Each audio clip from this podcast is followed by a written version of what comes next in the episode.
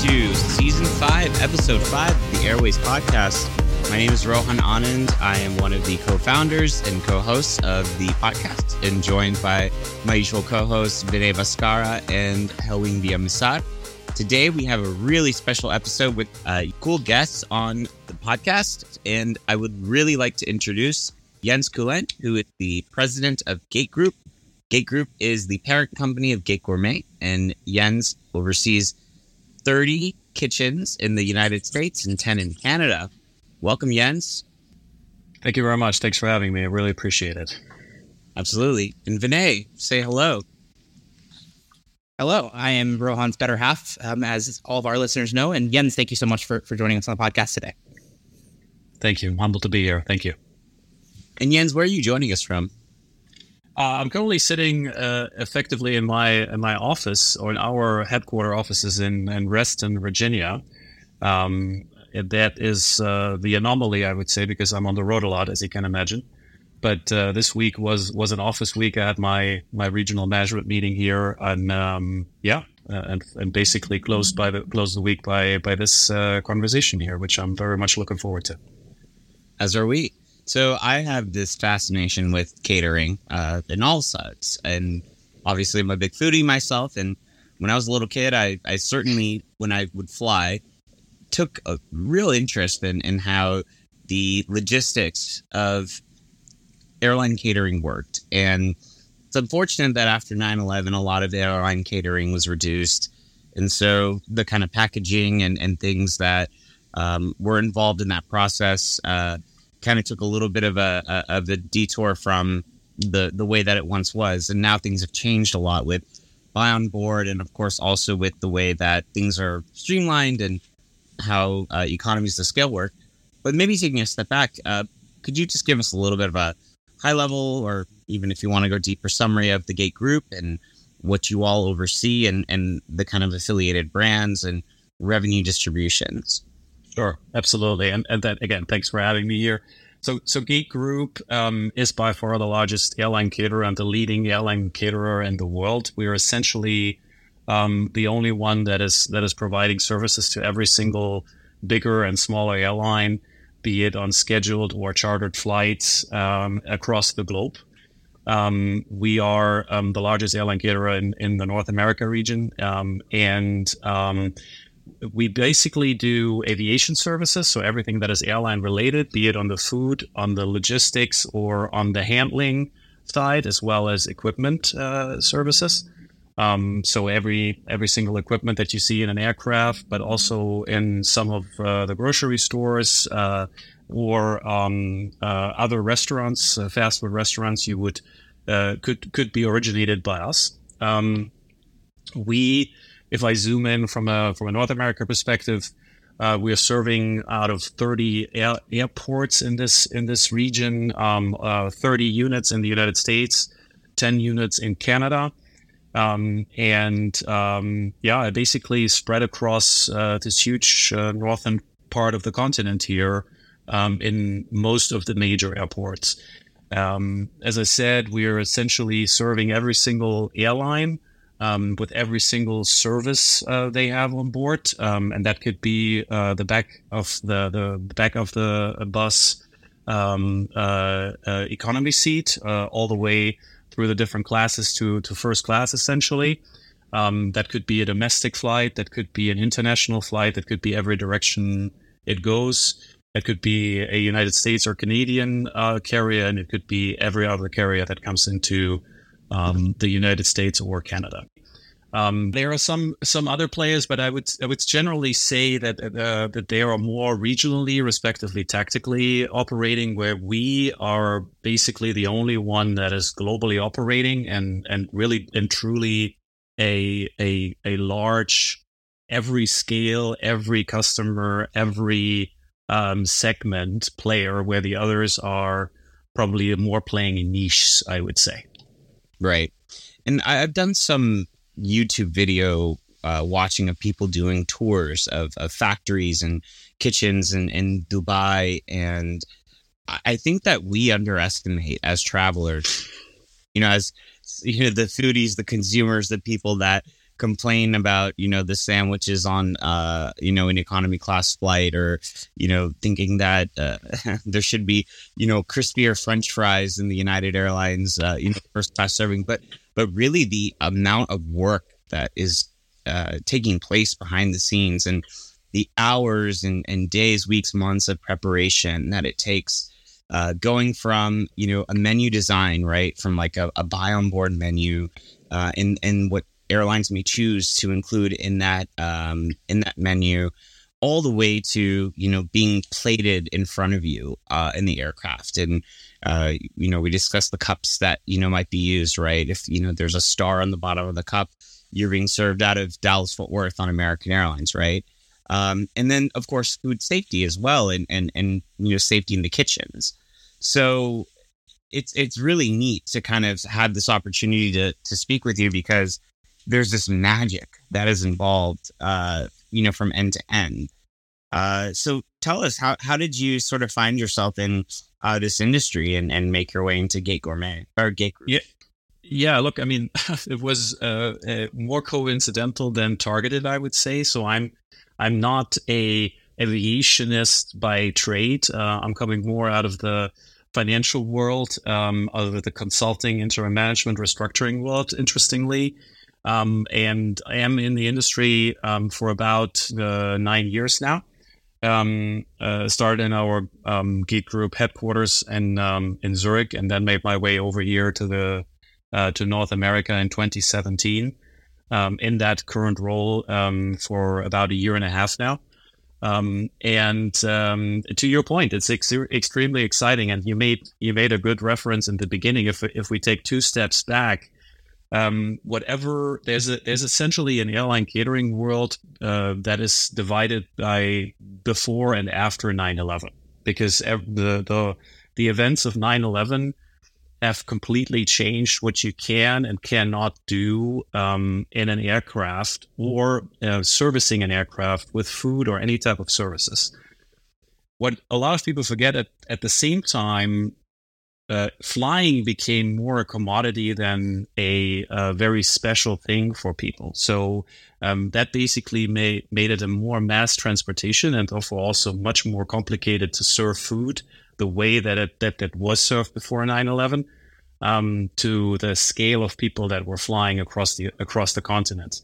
So um, or the world um, for all extensive purposes. So these two things together, meaning huge knife slicing um, uh, uh, uh, beef uh, with chefs in the aircraft, huge galleys uh, and galley spaces that today are rather used to to provide seats to people.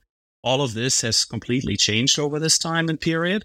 And um, it is indeed super exciting. If you look at the logistics that are coming all around this, it, you absolutely forget um, or cannot really imagine what's going on. Um, I was a frequent traveler way before I, I came into the industry and then only really realized what, what, what masterpiece of logistic this is. I mean, between all of the food safety elements, the airport and, and airline safety elements, um, the, the work environment safe, uh, safety elements, um, and the precision and consistency that we have to provide on a day to day basis for multiple airlines out of multiple units at the same time, more or less, is uh, almost unprecedented. I would absolutely agree with that. Right. And I remember there was a time in which we had to take some sort of consciousness around airlines that needed to cut costs, right? After 9 11, and also mm-hmm. safety measure discontinue serving meals with utensils, right? So mm-hmm. things that had um, metal knives or, or steak knives uh, especially you know even in economy class, and and now we're seeing it's much more common even from a sustainability perspective for airlines to use composable compostable uh, utensils um, and cups and, and plasticware and what have you.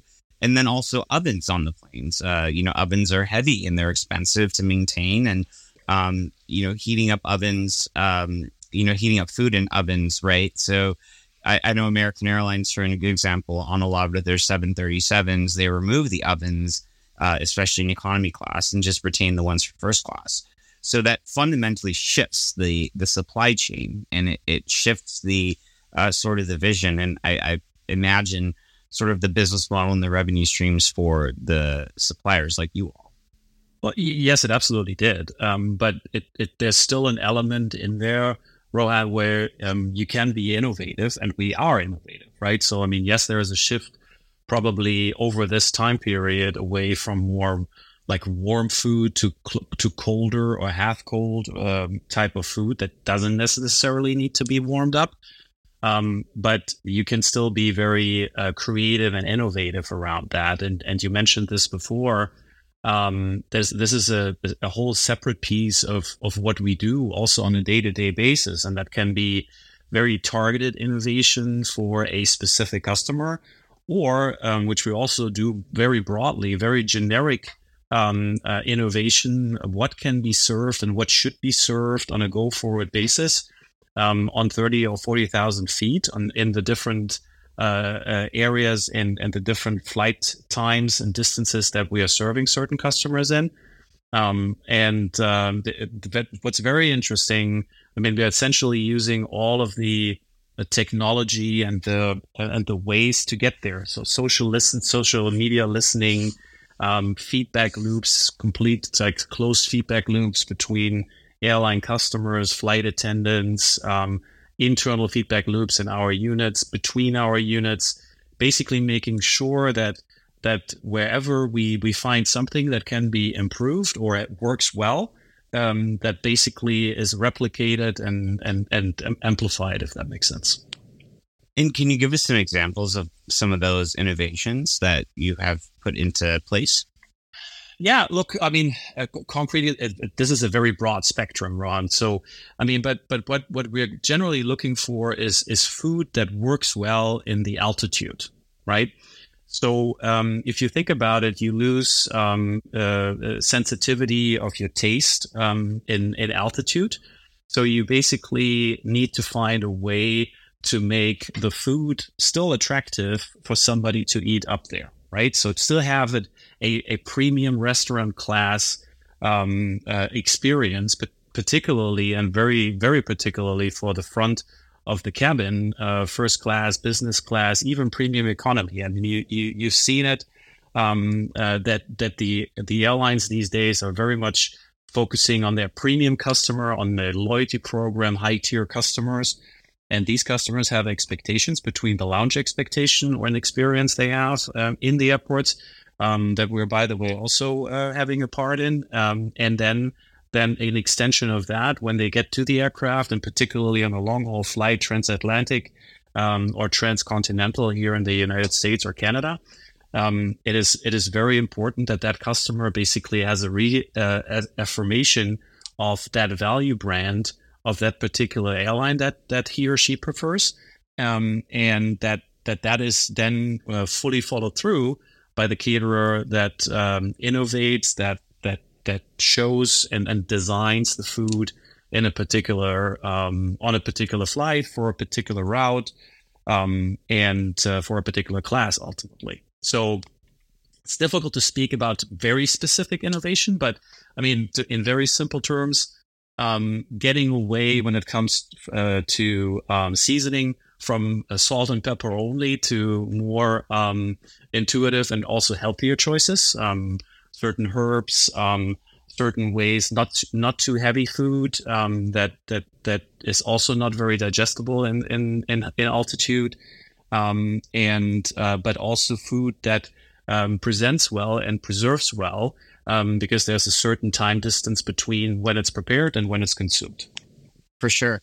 When I hear about myth of, or it could be fact, of your taste buds in uh, altitudes, I've always kind of uh, tossed and turned over whether is that actually true or not because there are definitely products right that we consume in the uh, in the sky that are certainly made in kitchens and you know are cooked and prepared and what have you but then there could also be accompaniments right like a, a wedge of cheese or crackers or or chips or some other uh, packaged brand right that we would normally get on the ground uh, and then there's also airlines that may serve uh, or a buy on board product right that uh, could contain products that you would find in your local supermarket. Uh, I know like Alaska Airlines and, and JetBlue, for example, do uh, or go uh, the extra mile to ensure that they're using local suppliers and, and they're using uh, ingredients from East Coast or West Coast, New York or uh, Seattle based uh, provisions, if if you will. Uh, so, is am, am I correct in is this is a myth or fact, or is it a little bit of both about the taste buds in the altitude? So it's definitely not a myth. I can basically wipe that out. I, I was I was the same way in the very beginning. I go like, "Oh, this is not real." No, this is scientific. I mean, you really lose um, taste um, in in altitude, and and you have to to balance this out. I mean, a very concrete example you've all heard about this is this like over average consume consume consummation of uh, of tomato juice in in altitude, and that is one because it's very tasty and very intense um, but also it has a higher um, salt uh, uh, piece uh, in, to it, and, and therefore it, it um, it's more appealing to order it in altitude. Um, but um, again, we are um, in a cycle in a in a repetitive cycle to find ways of making this food most attractive from a presentation, but particularly also from a taste perspective, because what if you if you really uh, seasoned a a meal uh, the same way um, on on the ground as you do it uh, in the altitude, you will basically uh, realize that it is not it tastes different. It it has a different season seasoning pattern. And one thing I'm noticing too is that airlines have, as you mentioned in the innovation space, airlines have become pretty adept at being able to expand menu offerings in, let's say, the premium cabin uh, mm-hmm. with using apps and using uh, artificial intelligence and using automation and and also with an effort to reduce waste. For example, I think that United and Alaska, when a customer is flying first class and let's say they either bought upgrades uh, or they were upgraded more than 24 hours in advance. Um, they have instead of you know two to three options of choosing their meal, they may have an assortment of anywhere from five to seven. It just so happens that of those five to seven options, four of them won't be offered in flight, uh, but they can be preloaded because uh, the kitchens can make sure that they uh, prepare those in advance. So instead of just having the usual pancakes and omelet as a choice, they can uh, choose between cold cuts and with uh, you know French toasts and and other things. Uh, and so, is that something that um, your team assists with in terms of being able to not only offer that expanded menu offering, but also being able to allow that to be done in a, in a scaled fashion and, and like I said, help with reducing waste. Absolutely, uh, Rod. It's, it's core and centered to our to our business. Um, uh, this in particular, um, you're referencing pre-order systems. Um, we we are we are uh, on the forefront of co-developing that. Um, we used to have an, a technology arm that we are now uh, partnering with with a, um, a, separate technology partner called InFly um, that is working on these on these areas. But then, from an execution perspective um, we have to be on our toes uh, when these changes come into play, for example, and um, how to execute against these, right? So, and then uh, clearly, um, waste reduction uh, is a core element, not only since um, ESG um, came into play, but has always been um, a, a, real um, uh, piece in the world of, of airlines and airline catering. One, because um, whatever you have to transport will create weight, as you said earlier already, and uh, the weight basically consumes kerosene, and and and that is uh, uh, not good for the environment as as for the P&L of an airline. So uh, there's a, an optimi- optimization element in that, and then on top of all of that, whatever you don't consume.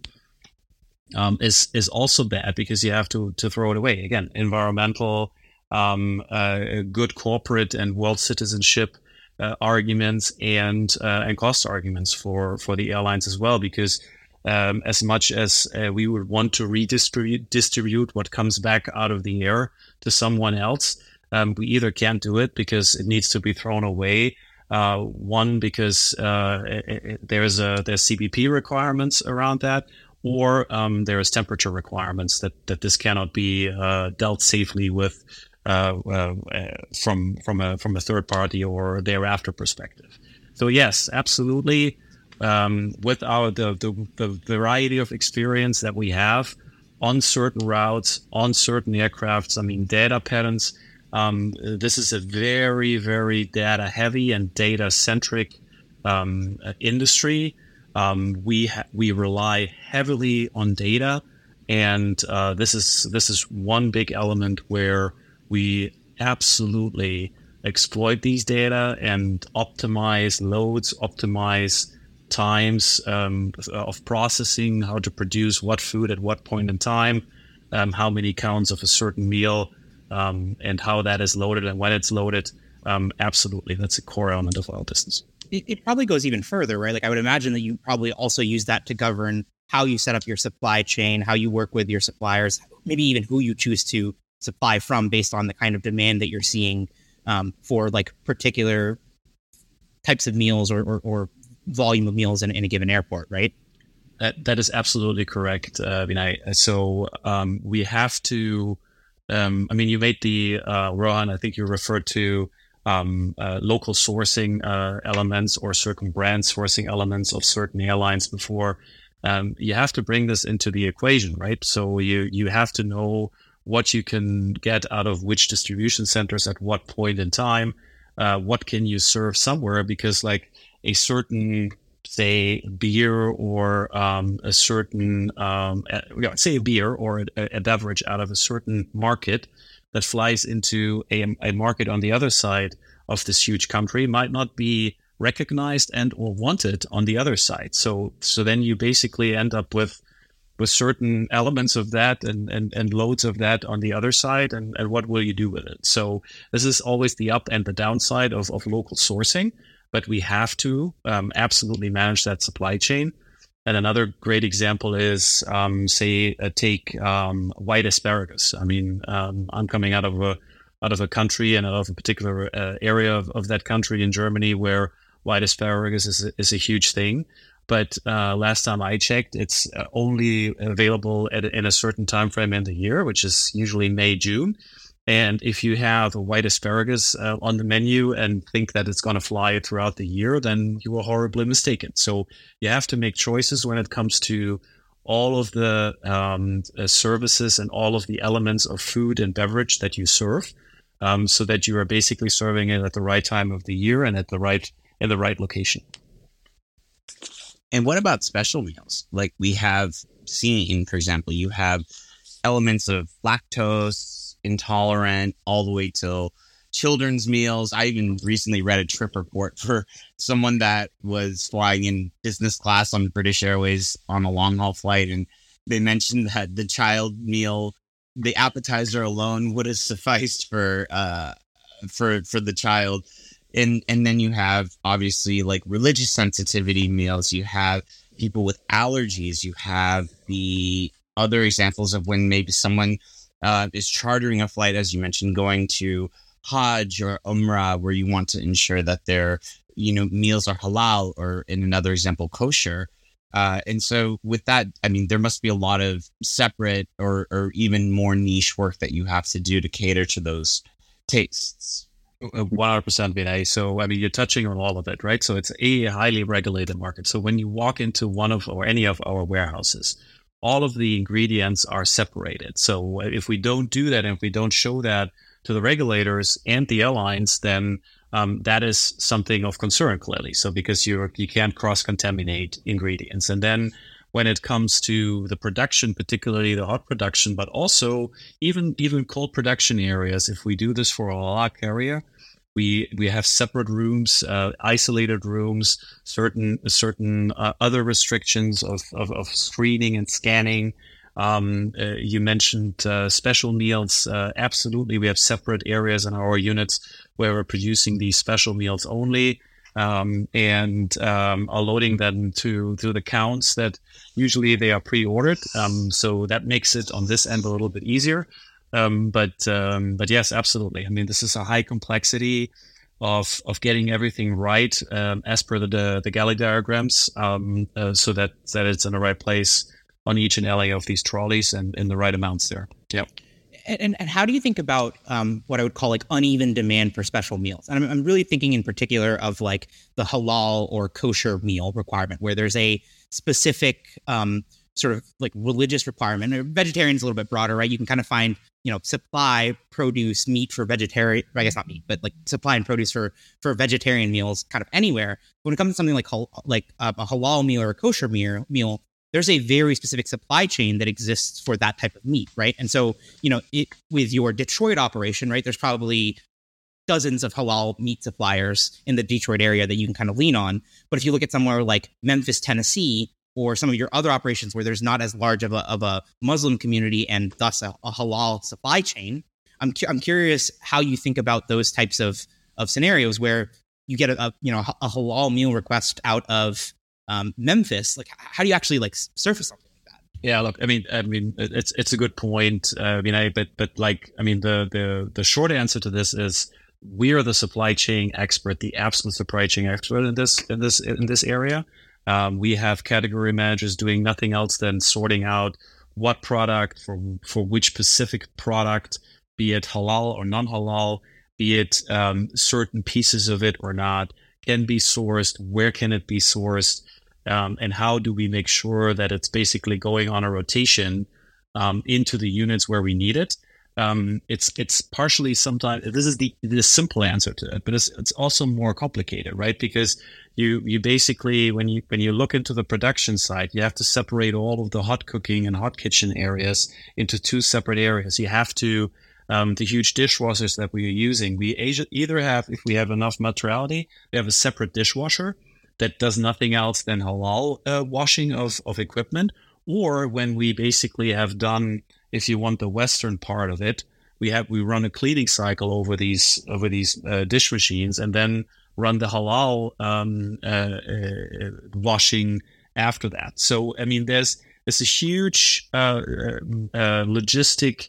Uh, science behind that. Um, and again, we we are the largest in the world, and and we have we are per- per- permanently um, optimizing it, um, but we are basically perfectionizing it also on a daily basis. I mean, I, I, think it's fascinating the degree to which this this sort of part of the airline industry that I think a lot of passengers take for granted, right?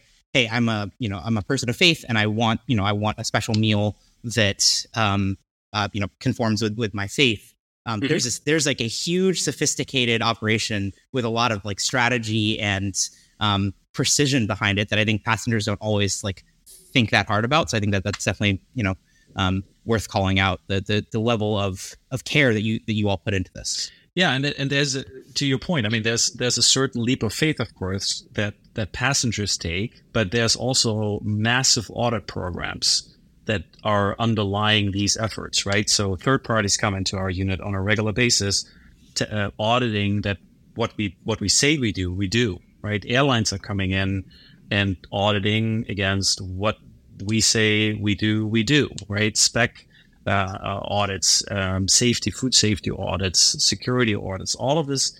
Uh, we have units where we probably have 20, 30, 40 audits a month, almost on a daily basis, but sometimes multiple audits a day that happening. So this is a permanent audit environment um, that makes sure that, that again, we stand up for what uh, what we say we do. Get ready to embark on an exhilarating journey with the March 2024 issue of Airways magazine. In this edition, join Joshua Chupesky as he takes us through the remarkable transformation of Denver International Airport, from its rocky beginnings to becoming the third busiest airport in the world. Discover how this airport is renovating and expanding for an even brighter future. Enrique Perrella invites us to experience something truly unique with the return of the Boeing factory tours. Get an up close and personal look at the inner workings of one of the world's leading aircraft manufacturers. Stuart Marshall shines a spotlight on Sevenair, the airline that plays a vital role in connecting Portugal's picturesque landscapes by fulfilling the country's public service obligations. Explore how this airline keeps small cities connected with essential air travel. Simone Kellini brings us an exclusive interview with Fly Dubai's CEO, who unveils the airline's exciting plans to become an even bigger player in the Middle East air scene. Discover the vision and ambition driving Fly Dubai's future. Take a nostalgic trip back in time with David H. Stringer as he explores vintage airline timetables.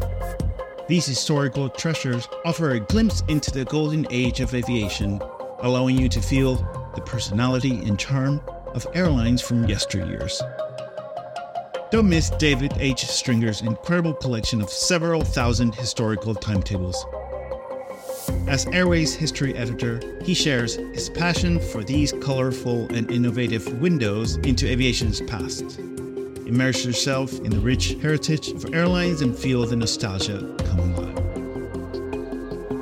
Get your copy of the March 2024 issue of Airways at your nearest Barnes & Noble and at airwaysmag.com slash shop. And indulge in these captivating stories that celebrate the wonder and evolution of the aviation industry.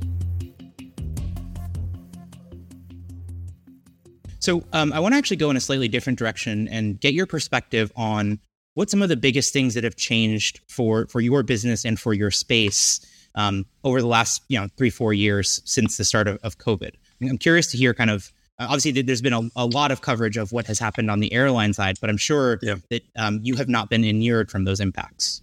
Yeah, of course not. Um, so you know, I mean, we were at the back end of this, right? So basically, from one day to the other, if I base, if I go almost four years back now, believe it or not, um, our business stopped from close to 100%. And, and mind you, 2019 coming into 2020, we were at the at the height of airline travel and um, airline ser- catering services post 9/11. So we basically went from 95 to zero, or from 95 to five, as I always say this, from March 13 to March 14. Right. So it was only rescue flights thereafter. Everything was grounded. Um, we had to uh, rationalize everything. We had to furlough people for an extended period of time. Um, we went from 10,000, 12,000, 10,000 hourly workers to probably in the in the lowest part of it like a thousand uh, or so or even less. So it was it was a massive impact on us. Um, and the, the the service levels um, only gradually came back after. Right, basically it was shut down essentially f- completely um, because also the airlines, uh, as you were, are well aware, um, wanted to avoid contact between um, their um, flight attendants and crew and, and the passenger uh, for the passengers that were flying at all. Um, then uh, in the next step, it was essentially packaged solutions, so type of a plastic bag that had a, a bottle of water and, a, and, two or three snacks in that that were either handed out on your way into the aircraft or um, uh, walking through the galley by by the time that that was allowed again for the flight attendants. Um, and then it came back at a certain point in time um, that that hot food was was reintroduced um, into the units, or it was sandwiches before, then hot food. So there's a gradually recovery of that, um, but also a sort of a change to what it was in 2019. I would I would go as far as that we are not fully back to particularly the hot food sophistication and and uh, varieties that that we had in 2019. We're getting close to that, um, and airlines realize that they're competing with each other and that um, uh, passengers are making choices also based on the quality of the food. Um, and with more and more international carriers, particularly on international routes, coming into North America, um, they basically have choices, right? So they can say, well, if I go to Dubai, I fly with a with a hub carrier there instead of a, a, a US or a, North American carrier, right? And um, and therefore they're also competing with each other. They are looking what what do what do the others do, and uh, menu development, innovation, and and constant menu design um, that we provide for essentially every bigger airline um, is is absolute key and core. Gotcha. Yeah. And and do you feel like um, you know, obviously, you know, in the immediate kind of post-pandemic recovery period, a lot of businesses that have sort of complex production oper- production operations and complex supply chains um, saw a lot of brittleness um, in some of those factors, right? Whether it's staffing challenges, whether it's supply chain chain challenges, whether it's the cost of of distribution and of moving goods and, and, and stuff like that. I'm curious to to what extent you've seen some of those challenges start to dissipate on the on the sort of supply and operation side, and to what extent they kind of still remain um, sort of really material and kind of core to, to your day to day operations. Yeah, uh, we have seen nothing of that, and I'm just kidding. So no, I mean uh, we have uh, we have of course been absolutely uh, hammered with with the with the impacts of these.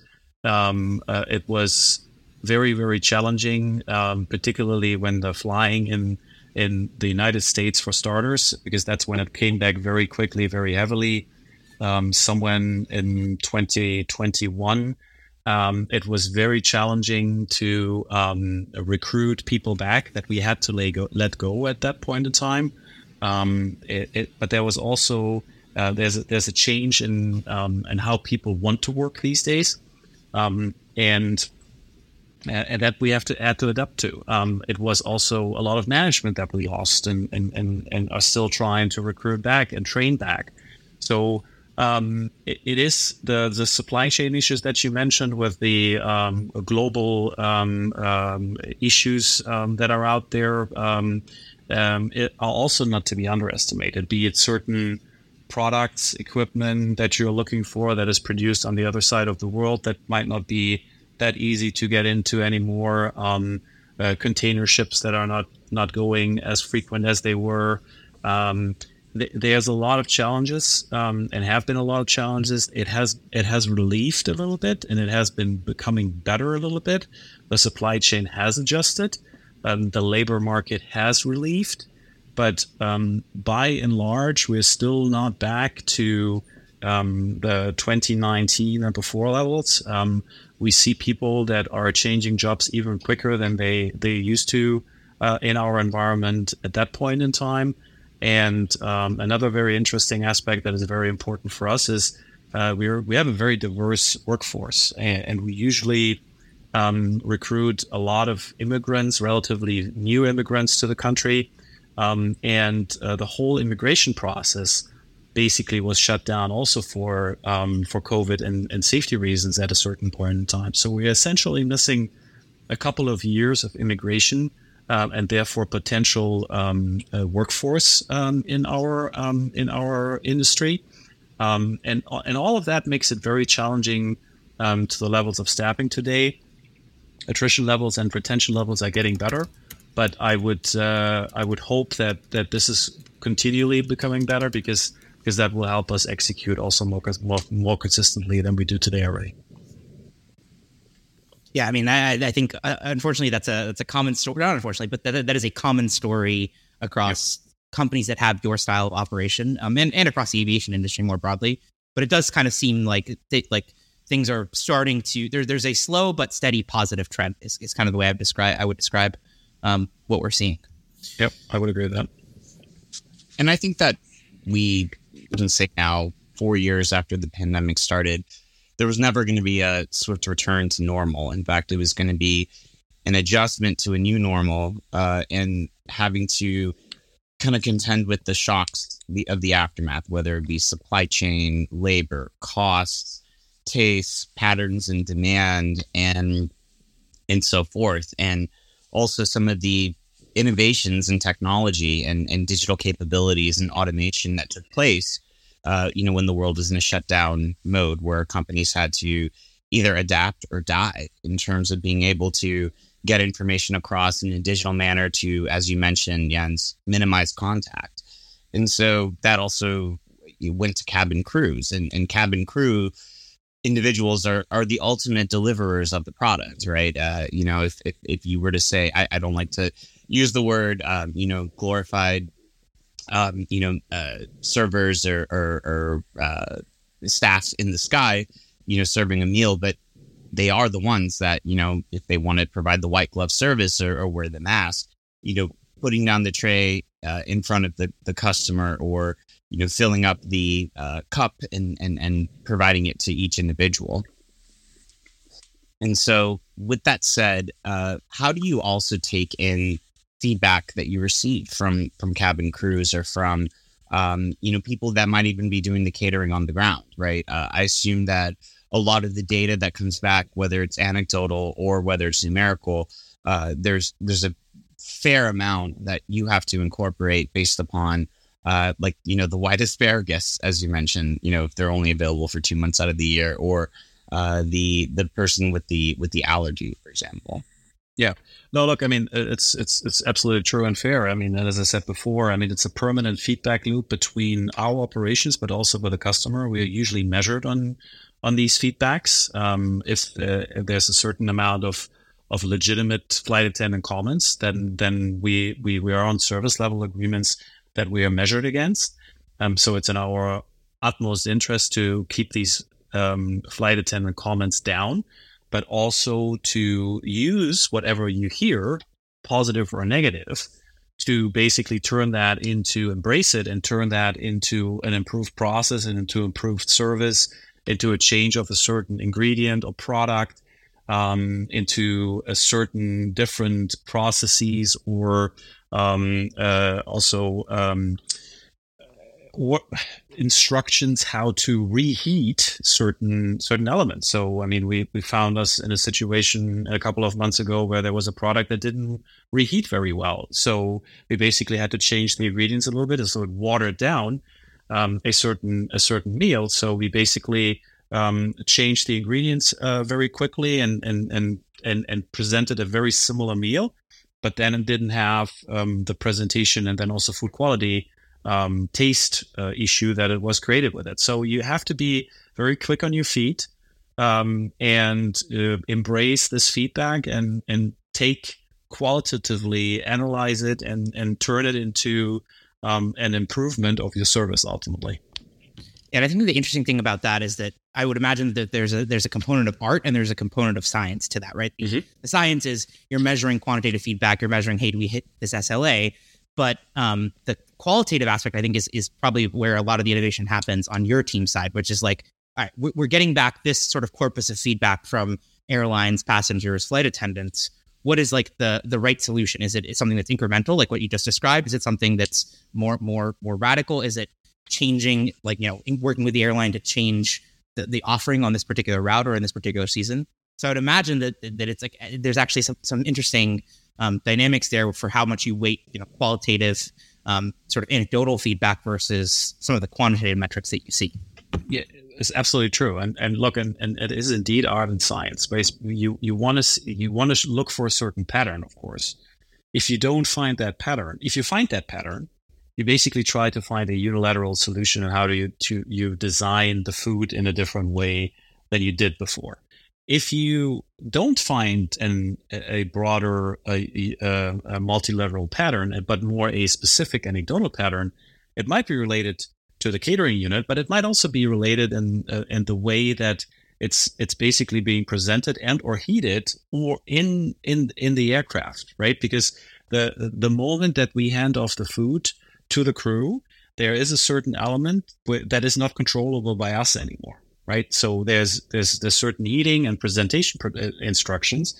If they are not followed in full, then then you can do the best job you you can uh, on the ground and delivering it to the aircraft.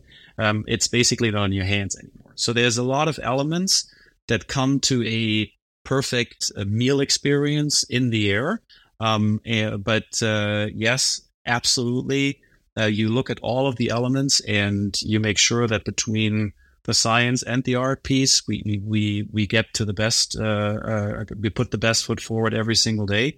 And I can tell you, I mean, we are, as I said before, we are by far the largest airline caterer in the world. We have a chef community of of, of two thousand chefs globally, uh, of different cuisines, different backgrounds, hotel experience, Michelin star experience, uh, restaurant experiences um, it's amazing, and you you would be surprised how much expertise you can draw out of out of these to um, uh, basically improve your service on a day to day basis globally. I'm a big fan of uh, buy on board, believe it or not. Or even if you fly the KLM, for example, I think you can pay an extra twelve to fifteen dollars for an enhanced meal. Um, I, I, don't believe that uh, airlines uh, should ignore the customers in the back, right, for extra ancillary opportunities. And I do know that the airlines that have done, you know, gone have gone the extra mile, like Porter or JetBlue, and, and once they launched, you know, meal services, by doing it in an enhanced way, it, it really does enhance their their brand recognition and their uh, their their product placement in terms of being able to uh, present something that's just more than chicken or pasta. Uh, to be able to do what the JetBlue model, uh, or even Delta for that matter, uh, allows, which is kind of a bistro style where while you're actually being delivered the meal in economy, you can mix and match uh, what your main plate dish might be along with like the side accompaniments. And then airlines will then do a separate dessert service after. So it really presents kind of a nice um, flow uh, on a long haul flight as opposed to just kind of putting everything on one little tray with, you know, just one standardization and assuming everyone will be forced to eat it and enjoy it. Yeah, absolutely. And and you made you mentioned uh, a couple of airlines that have definitely di- differentiated themselves um, by by making these choices. And, and you were talking about um, uh, retail and board programs. I'm a, I'm a big fan of retail board programs as well. I believe we absolutely run the best um, retail and board programs globally, but particularly also in this comp- in this country here. Um, and um, a successful buy on board program not only enhances the value um, of your most appreciated customers, so your, your value customers, your loyalty program customers, but also gives you choices. We're coming back to the pre-order discussion and conversation we had earlier um, in in this um, in this uh, conversation here, um, where to your point, you are able to you basically buy a seat um, in the back part of, of the of the aircraft, but you're able to choose certain meal services out of business or first class. Um, I think that's that's a very smart choice um, and uh, enhances your and basically further diversifies your profile as an airline. Um, and again, we are we are basically happy and able to serve all of these. Um, we're we have been in the forefront of designing um, these different uh, meal classes and food classes um, when uh, when the airline started diversifying the cabin um, uh, even further and uh, we are basically the ones that make sure that you see a difference and have a difference between an economy meal, a premium economy meal, a business meal, business class meal, and a first class meal. Absolutely. Yeah, and, and I think that's a great call out, specifically the the the the extra sort of point of, of leverage that you get from having a buy on board program because it provides another way of giving differentiation to your frequent flyers, especially in the US as sort of like the traditional unit of value, which I think of as like the sort of domestic or short haul flight upgrade has started to dissipate. One of the things I'm a United sort of 1K passenger, right? And one of the things that I, that United does that I appreciate is they have their standard buy on board program, which on shorter flights is, is sort of snack boxes. On longer flights, it's um, a hot meal. And I get that for free as a United 1K passenger, even if I'm sitting in economy class. So it is really interesting the ways in which it allows you to not only generate extra revenue, but also um, support your frequent flyer program. Yeah, as someone that uh, I, I'm very partial to United's uh, buy on board program because not only are the options always changing and they're quite good, you know, I'm a huge fan of that Tapas box, but also, you know, for the customers that have the credit cards, uh, loyalty is so embedded now in the customer journey, both before and after they book their flight to, you know, everyday purchases. And so for a customer to be able to get 25% off buy on board purchases using their airline co branded credit card, that's huge. That's significant, especially for families traveling together, perhaps passengers on a long haul flight to, let's say, Hawaii, right? Where, you know, they are wanting to have a meal for that eight hour leg, but it's considered a domestic flight. So airlines might not provide a hot meal on on certain routes, right? They're select markets. And with that being said, the price points are also really reasonable. Airport concessions these days are not cheap, even a McDonald's or a Wendy's. And uh, man, if you go to New York LaGuardia, the new airport is beautiful, I tell you. But I, I, I, I have a very hard time justifying going to I, I can't even think of a couple of the retailers, but it might be something like a, a burrito beach and having to spend twenty dollars on a burrito.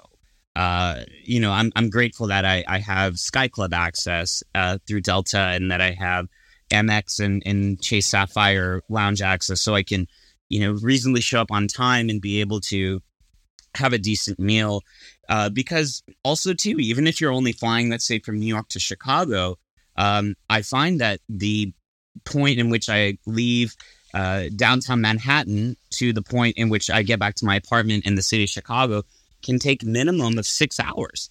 That's a mm-hmm. long time to, yep. to go without eating. And if it's an early morning flight or a, a, late evening flight, or it's in the middle of the day and I'm doing work calls in between, um, you know, I, I need to eat, right? Um, you know, I, I, go to the gym a lot and I, I try to make sure that I'm eating throughout the day to, you know, continuously have my consumption of calories. And so for, for me, like, you know, this is where the airlines, uh, I, I think, uh, you know, have, have capitalized on that opportunity and are also still willing to innovate and create, you know, more opportunities to, to retail from that and and provide satisfaction for me, the consumer, on the other side.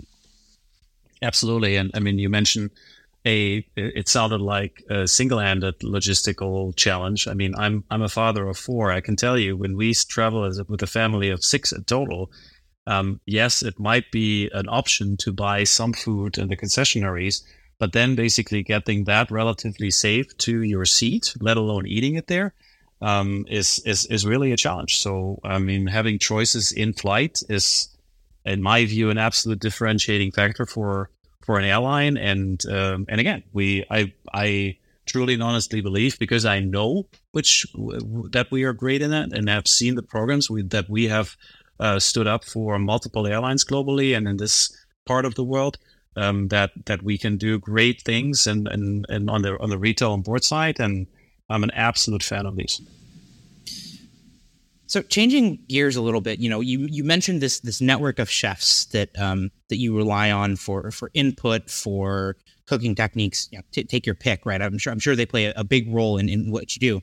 And, and, one thing I'm curious about is, you know, you ha- you have all different types of chefs, all different types of cuisines, and some of these are you know Michelin star chefs, right, who work at some of the best restaurants, um, uh, you know, in the world. I'm curious what perspective they bring and, and they tend to have on the challenge of airline catering and on the challenge of making food that tastes really good, you know, in the sky. Yeah, absolutely. So, I mean, you, you are making you're making very valid points here. So, but the the way you have to think about this also, I mean, the, the challenge that they have in flight is very different, but also very similar sometimes to uh, cooking in a in a Michelin star restaurant. The, the way if you think about it, like an in, international long haul flight is almost like a two to three uh, time seating of a of a, a good restaurant of an evening. So it's it's not so dissimilar. So you have to provide the food, you have to pre-prepare food, um, you have to cook food for an audience that is usually very very high class and high premium, has a high expectation on what comes in there when it comes to business class and first class customers. Um, they pay thousands of dollars for for a ticket, so you can imagine how high the expectations are and that's the challenge that they face. They bring then when when it comes to what can they transform from the ground to the air they're bringing in certain elements. They're bringing in even certain um, uh, signature dishes. We're working with uh, in many parts of the world we're working with um, very very uh, prominent restaurants and chefs. Um, and sometimes the airlines work with them and bring them in and they come in our kitchens and units um, and create signature dishes that we then recreate um, for a cycle of a month or three months, depending on certain routes, um, and uh, uh, and and basically therefore um, uh, help support their brand name, but also differentiate and create a little bit of a of a home feeling for the passenger that flies out of a certain market or a certain out of a certain country, out of a certain city, um, and says, "Yeah, I know that. I know that dish, or I know that brand. I know this chef uh, who created that dish, which will also then be presented in um, in the menu um, display um, that they have. So yes, a massive, massive component. And to your point, we even have uh, uh, chefs that are Michelin or we used to be Michelin star chefs because if you don't run a restaurant, you can't you can't obtain or retain them. But they they used to run them or um, have worked in in environments like these. Um, so it's a it's a highly qualified um, chef environment and chef community that we are we are working with, um, and that is very uh, important because otherwise you cannot recreate that high quality food and dish that the the premium customer expects. So I'm excited, uh, assuming everything goes well, because in a week I'm going to be flying uh, Japan Airlines and All Nippon, uh, both long haul internationally, uh, through Tokyo to get to, to New Delhi, India from Chicago. And I've, I'm, hmm. I'm, such a, I mean, I, am such a cliche. I've already been looking at the menus online in, in business class that they offer. you should. I know and you should. Do. yeah. And they do the Western meals and then they do the, the, the Japanese meals. And, uh, you know, the, the J menu, it, it, just it looks like an entirely different culinary journey, right? Where and and and Japan Airlines, I, I've flown All Nippon in economy. They're so cute because they're like they they come through and they actually have pictures of the meals and they basically just show you and you just point to whichever one looks good.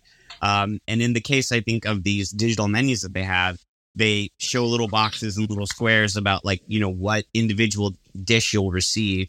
Generally, I think that um, you know, the the Japanese meal, for example, will come with a lot of different acc- accoutrements, and uh, so you know, there's that experience. And then when I am in India internally, you know, I fly some of the low cost carriers like SpiceJet or Indigo, and you will see that there is a massive array of menu items that are so core to airlines like Indigo and even Air Asia. Just like the, the the experiences that they have where they even now will start selling the meals in grocery stores because they're so popular, right? Um, mm-hmm. And then you have like Vistara, which I'm flying, which um, still offers a, uh, a, a, a a hot meal in all cabins on short haul flights.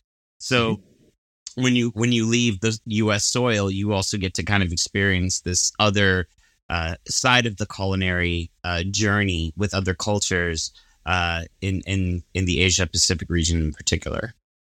Mm-hmm. Yeah, look, absolutely, and, and you. I mean, I said this uh, before. You should be excited for for these trips. You should be very excited and um, um, experimental also to to to to see how different airlines are um, choosing to do their service in the air. And to your point, it's it's core to the Japanese culture and um, in this particular case to the airlines that you mentioned um, uh, to do services the way they do and to to be high class. I mean, their um, their their their attention to detail is is high, and and our attention to detail needs to be even higher to that because um, the scrutiny that they basically put on the quality of, of the service and the quality of the meal, particularly when it comes to business and first class meals, is unprecedented almost. Yeah, so um, it's um, it's going to be a it's going to be an interesting journey for you. Yeah. Yeah. And and I, I, I like to tease my family because growing up my my parents always made fun of me for taking such a great interest in these things. And as I got older and as you know I, I became embedded in the internet, discovering sites like airliners.net where they do trip reports or flyer talk or bloggers here and you know people that do reviews and you see people now like just general people taking pictures of their food on planes and posting them onto Facebook. And now, when my parents fly, they totally take pictures of of the meals that they get served on Air India or Qatar Airways and, and send it to the family group text thread. And, you know, they'll provide their own little foodie thing. So I, I think it's, it's this wonderful journey we can all go on. I mean, food connects cultures and connects people. And um, it's been so neat hearing, uh, Jens, your perspective on this because you know, we can get really deep uh, and dirty with things like data and innovation and uh, the business element of it too. Um, but there's also this this beautiful cultural uh, element as well, and, and, how it connects us. And so, um, yeah, this is this has been super fun to do. Yeah, look, absolutely. I mean, we always say Um, our mission is uh, to amplify the heart and soul of our airline customers through the power of culinary experiences. And I think you basically described it with very, very well, right? I mean, uh, food and food experiences um, connect people globally, and um, and that that can be in an aircraft, and that can be on the ground, and that can be at any uh, shade of gray in between. But but food is a is a massive cultural and social element um, that uh, that we take a lot of pride in uh, to execute against on all levels of of uh, of perfection on a daily basis. Yeah, no, I mean, I, I, think that, that that that sums it up really nicely. So Jens, I wanted to thank you again for for joining us, and thank you so much for um, for your time and for, for answering all of our our very nerdy questions about the ins and outs of the uh, catering business. Um, you know, best of luck with uh, continuing the the sort of recovery post 2019. Um, and again, thank you, thank you so much for your time. Thank you so much, Vinay, for for having me and, and Ron. Um, uh, it was really a pleasure to um, to being with you. It was a very very interesting conversation. Thank you very much. All right. Well, thank you everyone for joining us on this episode, season five, episode five of the Airways podcast. Once again, my name is Rohan Anand, joined by Vinay Bhaskara and Jens Kuhlen of Gategroup, and our producer Helwing Villamizar. Please, once again, provide feedback. Leave us a rating on iTunes or Spotify Substack, wherever you get your podcasts. Also, please feel free to solicit any questions or topics that you'd like us to cover. Uh, once again, we'd like to promote the fact that we have some cool guests that are continuing to come on to our podcast. Uh, Jens was a very uh, lovely addition that we had for this year for season five, so we'll keep them coming.